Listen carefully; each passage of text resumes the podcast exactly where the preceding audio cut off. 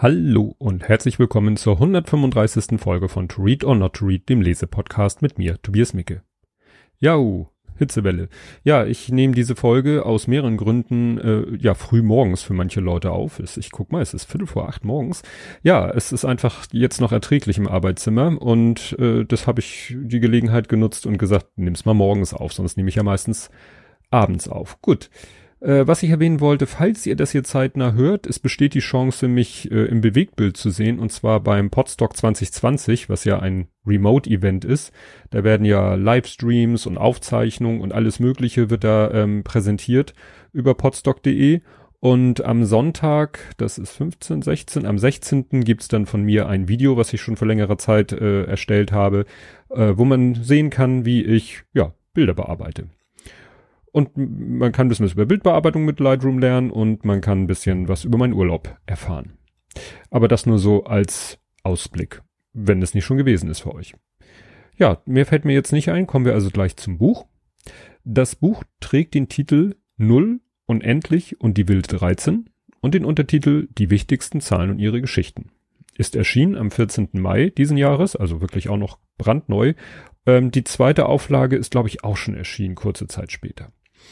Der Autor ist Albrecht Beutelspacher oder Beutelspacher, ich weiß nicht, wo das S hingehört, und er ist äh, emeriter Professor für diskrete Mathematik und Geometrie an der Universität Gießen sowie Gründungsdirektor des Mathematikums. Ja, hat noch diverse Preise, auch so Kommunikationspreise bekommen. Ich verlinke seinen Wikipedia-Artikel. Ähm, erwähnenswert finde ich noch den Illustrator, der hat nämlich ein sehr schönes Titelbild gemalt. Im Buch selber sind äh, nur kleinere Illustrationen von ihm, ab und zu mal ein paar äh, Tabellen oder Skizzen, die aber vom Autor selber größtenteils sind. Ja, der Illustrator, da habe ich äh, nicht viel, außer sein Name natürlich, Lukas Wosak mit GK am Ende und dass er seit 2012 freiberuflicher Illustrator und Grafiker ist.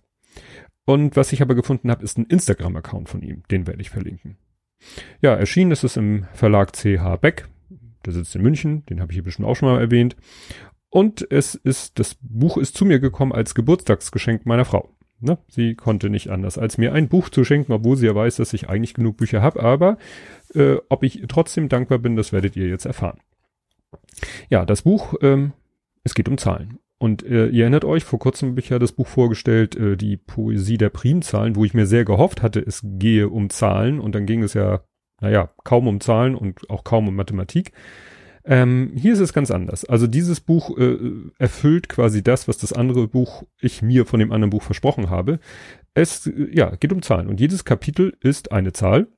Es geht am Anfang los mit ne, wenig über, na, mit, man könnte ja diskutieren mit der Null. Nein, es fängt an mit der Eins. Die Null kommt später. Also erstmal geht's von eins bis neun, dann kommt die null, dann noch zehn, elf, zwölf, dreizehn, vierzehn, also bis vierzehn sozusagen von null bis vierzehn alle Zahlen und dann, weil dann ja langsam die, äh, was heißt das Interesse, die Interessantheit der Zahlen nachlässt, kommt dann natürlich auch, dann springt er in größeren Schritten, kommt nachher zu riesigen Zahlen und am Ende zu äh, sehr schrägen Zahlen. Ja, und zu jeder Zahl erzählt er halt irgendwie paar Anekdoten oder eine Geschichte, die Geschichte der Zahl. Ähm, ja, und ich gehe jetzt mal, ich werde nicht jedes Kapitel, also nicht jede Zahl vorstellen, sondern die, die mir besonders aufgefallen sind. Nämlich zum Beispiel gleich bei der Eins, äh, da wird äh, erwähnt, das Benfordsche Paradoxon, was ich komisch finde, weil überall finde ich es nur als Benfordsches Gesetz. Und äh, da geht es darum, dass äh, wenn man sich beliebige Zahlen ausdenkt, dann müsste ja die erste Ziffer von null, also nee, von eins bis neun müsste ja elf Prozent jede Ziffer, äh, nein, jede Zahl müsste zu elf Prozent mit jeder Ziffer anfangen, eins bis neun, tut sie aber nicht. Wenn man da irgendwelche Zahlenquellen nimmt äh, aus der ja, freien Wild Wildbahn, dann hat die eins irgendwie 30 Prozent Anteil und die neun nur 4,6. Das wird dann in diesem Benfordschen Gesetz auch ein bisschen erklärt, wie es dazu kommt. Es wird dann auch erwähnt in diesem Buch, wo man sich dieses Benfordsche Gesetz zu Nutzen machen kann. Aber eine Sache wird nicht erwähnt, die ich nämlich am interessantesten finde, dass man das auch macht, ähm, um äh, bei Bilanzprüfungen äh, sch ja, Schummeleien zu entdecken. Weil wenn Leute sich Zahlen ausdenken, denken sie sich meistens Zahlen so aus, dass das Benfordsche Gesetz nicht erfüllt ist. Und daran erkennt man dann, wenn man Statistik über irgendwelche Wirtschaftsbilanzzahlen rüberlaufen lässt, ja, ob da irgendwas ausgedacht ist. Interessant fand ich bei der drei, die wird da als Dreieckszahl erklärt und erwähnt und dabei auch die Formel, äh, die der, der junge Gauss nicht erfunden oder entdeckt hat, sondern wiederentdeckt hat, wie man ganz schnell die Summe der Zahlen von 1 bis n ausrechnen kann. Also die Story kannte ich schon lange und finde die total faszinierend, dass Gauss schon als, ich weiß nicht mehr, Neunjähriger oder so, Elfjähriger, irgendwie so in dem Alter, hat mal die Klasse die Aufgabe bekommen, so, ihr rechnet jetzt mal die Zahlen von 1 bis 100 zusammen und alle anderen Schüler haben stumpf angefangen, die Zahlen wirklich aufzuaddieren und Gauss hat halt ein bisschen, ja, Gehirnakrobatik gemacht und hat sich überlegt, ja, Moment, wenn ich die erste und die letzte Zahl addiere, habe ich 101. Wenn ich die zweite und die vorletzte Zahl addiere, habe ich auch 101. Wenn ich die dritte und die drittletzte Zahl, habe ich auch 101. Und dann habe ich ja hinterher 50 Paare A101. Und dann hat er gesagt, na ja, dann muss ich wohl immer nur die Zahl, also 100, durch zwei mal die Zahl plus eins. Also, ne, 50 mal und ja, stimmt. Und äh, ja, diese Formel hat er, wie gesagt, nicht entdeckt, nur als Kind quasi ist sie ihm selber auch nochmal eingefallen. Und das hatten wir letztens auch auf Twitter interessanterweise. Das ist so eine Geschichte, die mich immer noch fasziniert. Ja, bei der 5 geht es um das Fünfeck und dann auch um das Pentagramm. Das wird ja eher dem Bösen zugewiesen, so auch als Drudenfuß, hat aber sehr viele Bedeutungen. Das weiß ich, weil ich mich mit dem Pentagramm aus Gründen mal ein bisschen beschäftigt habe. Naja, und äh, da verlinke ich euch auch den Wikipedia-Artikel, dass es durchaus sogar mal im christlichen Bereich eine positive Bedeutung hatte. Ja, bei der 6 kommt der Sechskant ins Spiel. Ne, kennt ihr? Inbusschlüssel, der ja seinen Namen hat von so einer Firma. Ähm, Innen ist ja eigentlich der Name. Und was ich interessant fand, äh, es wird dann erwähnt, dass er ja im Englischen der Allen Key heißt, nach einem Menschen, der diesen Schlüssel hat sich patentieren lassen. Interessanterweise, verlinke ich euch auch, heißt aber der englische Wikipedia-Artikel Hex Key. Ne? Hex für 6.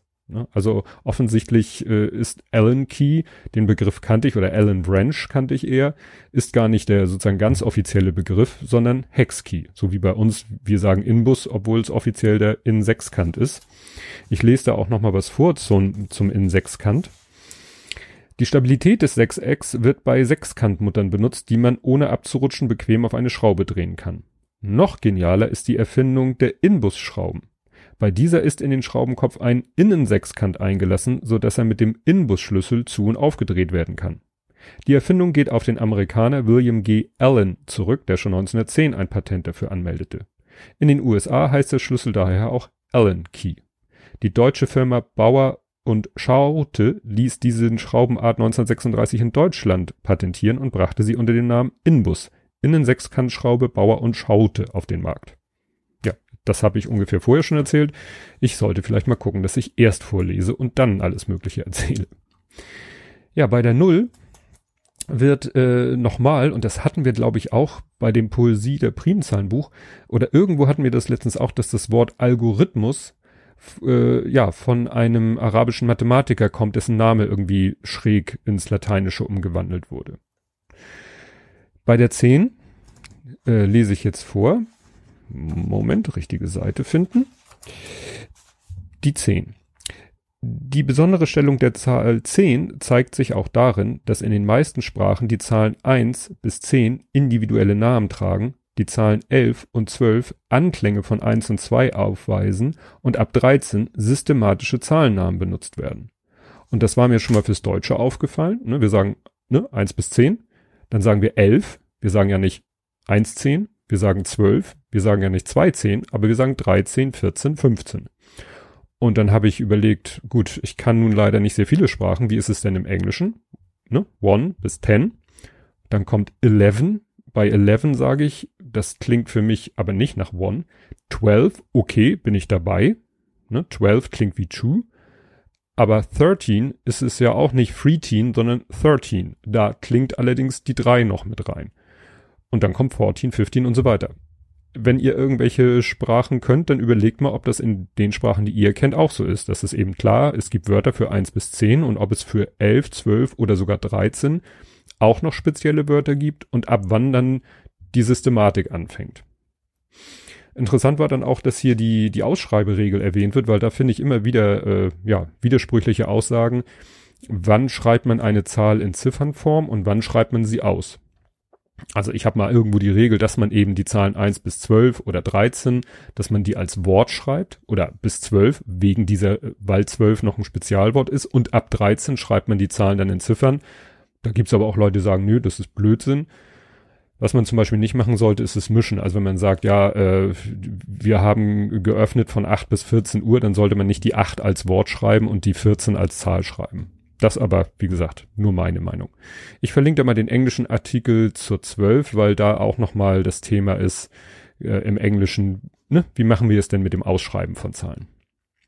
Ja, bei der Zahl 11 geht es um das Pascalsche Zahlendreieck, das ich auch kannte und sehr faszinierend finde.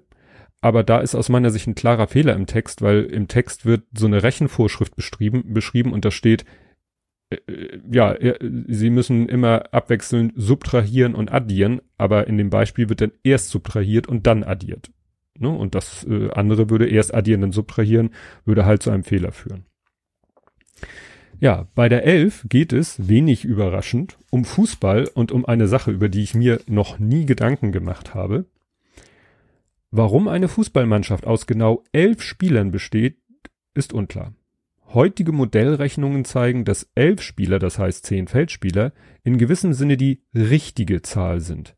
Mehr Spieler würden das Spiel hektischer, weniger Spieler würden es langatmiger machen. Und da dachte ich so, interessant, weil ne, ich bin ja nicht so fußballaffin, außer dadurch, dass mein großer Sohn Fußball spielt, schon seit er fünf ist. Aber das, ja, wie man mal auf diese elf beziehungsweise zehn Feldspieler kam, es kommt ja viel im Fußball aus dem äh, Englischen, die ganzen Maße und so kommen ja aus dem Englischen. Wie ist man darauf gekommen, dass es elf beziehungsweise dass es zehn Feldspieler sein sollen? Ob das jetzt so mit der, dass das Spiel hektischer, langatmiger, ich sag mal, das hängt ja auch viel von der Spieltaktik ab. Aber sicherlich, klar, mit weniger Spielern, die können ja nicht mehr laufen, also würde man mehr passen und ja, Dadurch wäre weniger Action auf dem Platz. Ja, bei dem Kapitel zur Zahl 23 heißt es witzigerweise die paradoxe Geburtstagzahl. Und das finde ich ja sehr passend, weil ich habe ja an einem 23. Geburtstag. Und dann habe ich mich natürlich gefragt, was, wieso hat die Zahl 23 was mit Geburtstag zu tun? Und das ist eine sehr faszinierende Geschichte. Bei einer Gruppe von 23 Menschen liegt die Wahrscheinlichkeit, dass zwei Menschen am gleichen Tag Geburtstag haben, ganz knapp über 50 Prozent. Ne? Ja, kann man sich ja vorstellen, wenn ihr eine Gruppe habt, was weiß ich, einen Raum voller Menschen und da ist einer drinne, ja, der kann nur mit sich selbst Geburtstag haben. Bei zwei Leuten ist die Wahrscheinlichkeit natürlich sehr gering, dass die beide am gleichen Tag Geburtstag haben. Bei 365 Leuten schon sehr hoch. Bei 366 Leuten da müssen zwei am selben Tag Geburtstag haben, Schaltjahre jetzt mal ausgenommen. Und wie gesagt, er erklärt dann hier, wie man das ausrechnet und wie man dann dazu kommt, dass 23 Menschen in einem Raum, in einer Gruppe, dass dann die Wahrscheinlichkeit, dass zwei am gleichen Tag Geburtstag haben, ganz knapp über 50 Prozent. Das heißt ja nicht, dass sie am gleichen Tag Geburtstag haben müssen oder das, aber die Wahrscheinlichkeit ist halt so. Interessant ist, dass dann in diesem Kapitel auch noch der Biorhythmus erwähnt wird den kennt heute kaum einer, obwohl es eigentlich ein schönes Schwurbelthema ist. Also mich wundert nicht, dass irgendwie dauernd davon die Rede ist, ja, mein Biorhythmus sagt mir, weil das war mal irgendwie der Hype war in den 80er Jahren und ich bin damit in Berührung gekommen, weil damals es auch so erste Computerprogramme gab, die dir dann ausgerechnet haben, wie gerade dein Biorhythmus ist. Es gab sogar einen Stand auf dem Dom, also was in anderen Gegenden der Kirmes oder der Rummel ist. Da gab es dann Stände, ja, hier ihr Computer erstellter Biorhythmus. Da ist man dann hingegangen, hat Geld gegeben, hat sein Geburtsdatum gesagt und dann hat irgendwie so ein alter Nadel-Matrix-Drucker, hat einem dann so ein paar Kurven auf dem Blatt Papier ausgedruckt und das war's. Also was Biorhythmus genau ist, ich verlinke euch den Wikipedia-Artikel. Nicht zu verwechseln mit dem Biorhythmus so äh, Tag-Nacht Schlaf-Wach-Rhythmus, sondern das hat steht hier auch, äh, der Wikipedia-Artikel hat noch den Zusatz Mantik. Ne? Ja, bei 666 äh, geht es um die Zahl des Tieres, wo ich dachte, Tieres, also ich kenne das im Englischen Number of the Beast, das hätte ich jetzt, weiß ich nicht, ob ich das mit Tier übersetzt hätte, ob ich da nicht auch Beast im Deutschen genommen hätte. Und da lese ich mal vor, die Zahl 666 erhält ihre Wirkung aufgrund einer Stelle des letzten Teils der Bibel, der Apokalypse des Johannes. Dort liest man im 13. Kapitel, hier ist Weisheit. Wer Verstand hat, der bestimme die Zahl des Tieres, denn es ist die Zahl eines Menschen und seine Zahl ist 666. Ja. Und äh, wie die jetzt auf die 666 gekommen sind, ist äh, sehr interessant. Es geht darum, dass man einfach Buchstaben durch Zahlen ersetzt. Äh, ist natürlich dann wieder die Frage, welches Alphabet und welche Zahlen. Interessanterweise kommt er dann nach, auch mal zwischendurch auf Hitler. Also, ne, dass 666 auch die Nummer, dass man die auch dem Namen Hitler zuweisen kann, aber auch dem Wort Humbug, um damit leicht klar zu machen, was man davon halten muss. Ja, ähm, 1001 ist eine sehr schöne, lange Erklärung, ähm, ja, wirklich eine Geschichte, eigentlich die Geschichte, weshalb, woher der Begriff 1001 Nacht kommt. Will ich jetzt hier nicht verraten, könnt ihr auch googeln, wenn ihr es wissen wollt oder das Buch kaufen, aber äh, so viel nur dazu, es geht um einen Hinrichtungsaufschub. Ne? 1001 Nacht. Ja, die 1729 hat mich wenig überrascht, äh, dass die vorkam. Das ist die sogenannte, also wird auch Taxizahl genannt. Die steht nämlich in Verbindung mit Srinivasa Ramanujan, einem Inder, der ja ein mathematisches Genie war, den man nur durch dessen Genialität man nur durch Zufall entdeckt hat, weil er irgendwo im, im Indien in einem, sag, sag ich mal, unter ärmlichen Verhältnissen geboren wurde und hätte er selber nicht äh, ja den Mut gehabt, Briefe an Mathematiker äh, zu schreiben und hätte einer nicht gesagt, oh Mensch, da sehe ich ein Talent, hätte der wahrscheinlich da in Indien zwar vor sich hingerechnet und Formeln geschnitzt, aber es wäre nie äh, ans Licht der Weltöffentlichkeit gelangt. Das ist eine sehr spannende Geschichte. Was ich nicht wusste, also ich kannte diese 1729, die Taxizahl, aber nicht die, dass er auch eine Formel zur Berechnung von Pi entwickelt hat, die ich mir angeguckt habe und wirklich, das schnallt man ab. Also wie jemand darauf kommt, dass man mit dieser Formel Pi berechnen kann, Wahnsinn. Aber das ist genau das Talent gewesen von Ramanujan. Der hat halt mal so ein Formelbuch gefunden, wo nur Formeln drinne waren, ohne großartige Erklärung. Er hat sie sich selber irgendwie alle ja, erarbeitet, überlegt, was sie bedeuten. Und das hat dann in das, ja, und sein Talent war es halt, dem konntest du irgendeine Zahl oder irgendeinen Zusammenhang oder irgendwas schildern und ihm fiel dazu eine Formel ein. Also zu dieser Taxizahl ist ihm halt auch sofort ein mathematischer Zusammenhang eingefallen. Dann geht es um die, in Anführungszeichen, Erfindung der Dezimalbrüche. Ich dachte erst, was sind denn Dezimalbrüche? Das Wort kannte ich gar nicht. Ja, wir nennen das so umgangssprachlich Kommazahlen. Also, ne, dass man irgendwann mal auf die Idee kam, man könnte ja auch schreiben 3, irgendwas. Da war man ja auch nicht von, äh, sag ich mal, Anfang der Menschheit draufgekommen, sondern erst später hatte man die Idee.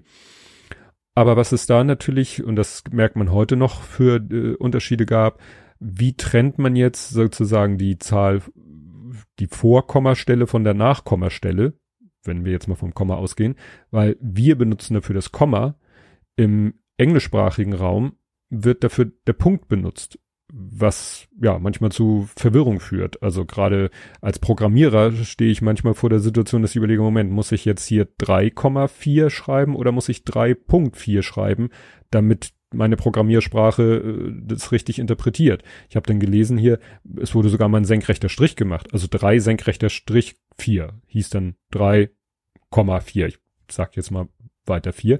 Was dann die Verwirrung noch erhöht hat natürlich, es kam dann irgendwann die Diskussion auf, ob man jetzt einen Punkt, der ja dann etwas höher eigentlich ist, oder ein x macht für die Multiplikation. Das kennt ihr ja auch. Wir können schreiben 3x4 oder 3.4. Nun wurde aber teilweise der Punkt auch unten gemacht und dann gab es natürlich totale Verwirrung. Ist das jetzt ein Multiplikationspunkt oder ist es ein Kommapunkt? Das verwirrt mich nämlich manchmal, wenn ich Numberphile-Videos gucke, die ja äh, englischsprachig sind und die dann anfangen, da irgendwelche Punkte zu machen und ich denke, was, was, was soll dieser Punkt da? Und bis mir dann klar wird, ja, das ist ein Multiplikationspunkt, nur weiter unten. Oder es ist ein Komma, weil die halt einen Punkt machen statt ein Komma.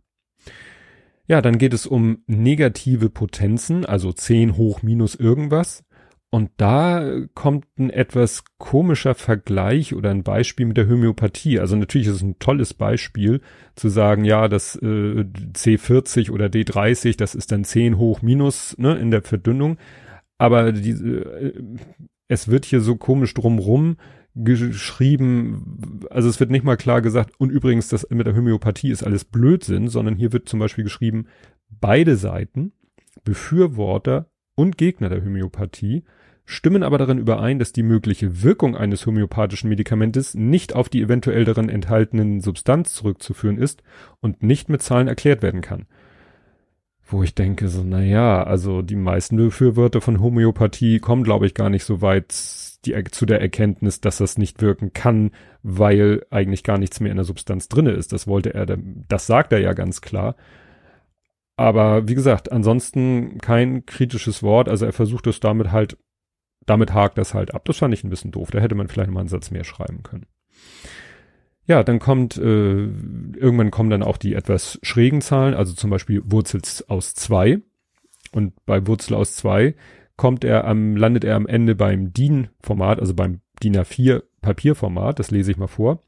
Mit anderen Worten, die lange Seite ist das Wurzel zweifache der kurzen. Beim DIN-Format sind die Größen nummeriert. A5 entsteht aus A4 durch Halbierung. Wenn man jetzt noch festlegt, dass A0 genau ein Quadratmeter groß sein soll, hat man alles bestimmt. Ne? Also so ist das DIN-Format bestimmt. A0 ist, hat die Fläche von einem Quadratmeter. Und das Seitenverhältnis ist halt 1 zu Wurzel 2. Und durch dieses Wurzel 2 kann man das Blatt immer halbieren und hat wieder ein Blatt 1 zu Wurzel 2 und so weiter und so fort. Und deswegen ist auch, ist euch vielleicht schon mal aufgefallen, beim Fotokopierer oder sonst irgendwo, wenn man da sagt, ich möchte A4 auf A5, nee, oder zum, ja, sagen wir A4 auf A5 und dann wird der Zoom-Modus angezeigt, ist es 0,7. Das ist nämlich 1 durch Wurzel 2 oder Wurzel 2 halbe. Oder wenn ihr von DIN A5 auf DIN A4 kopieren wollt, steht da 141 Prozent, weil Wurzel 2.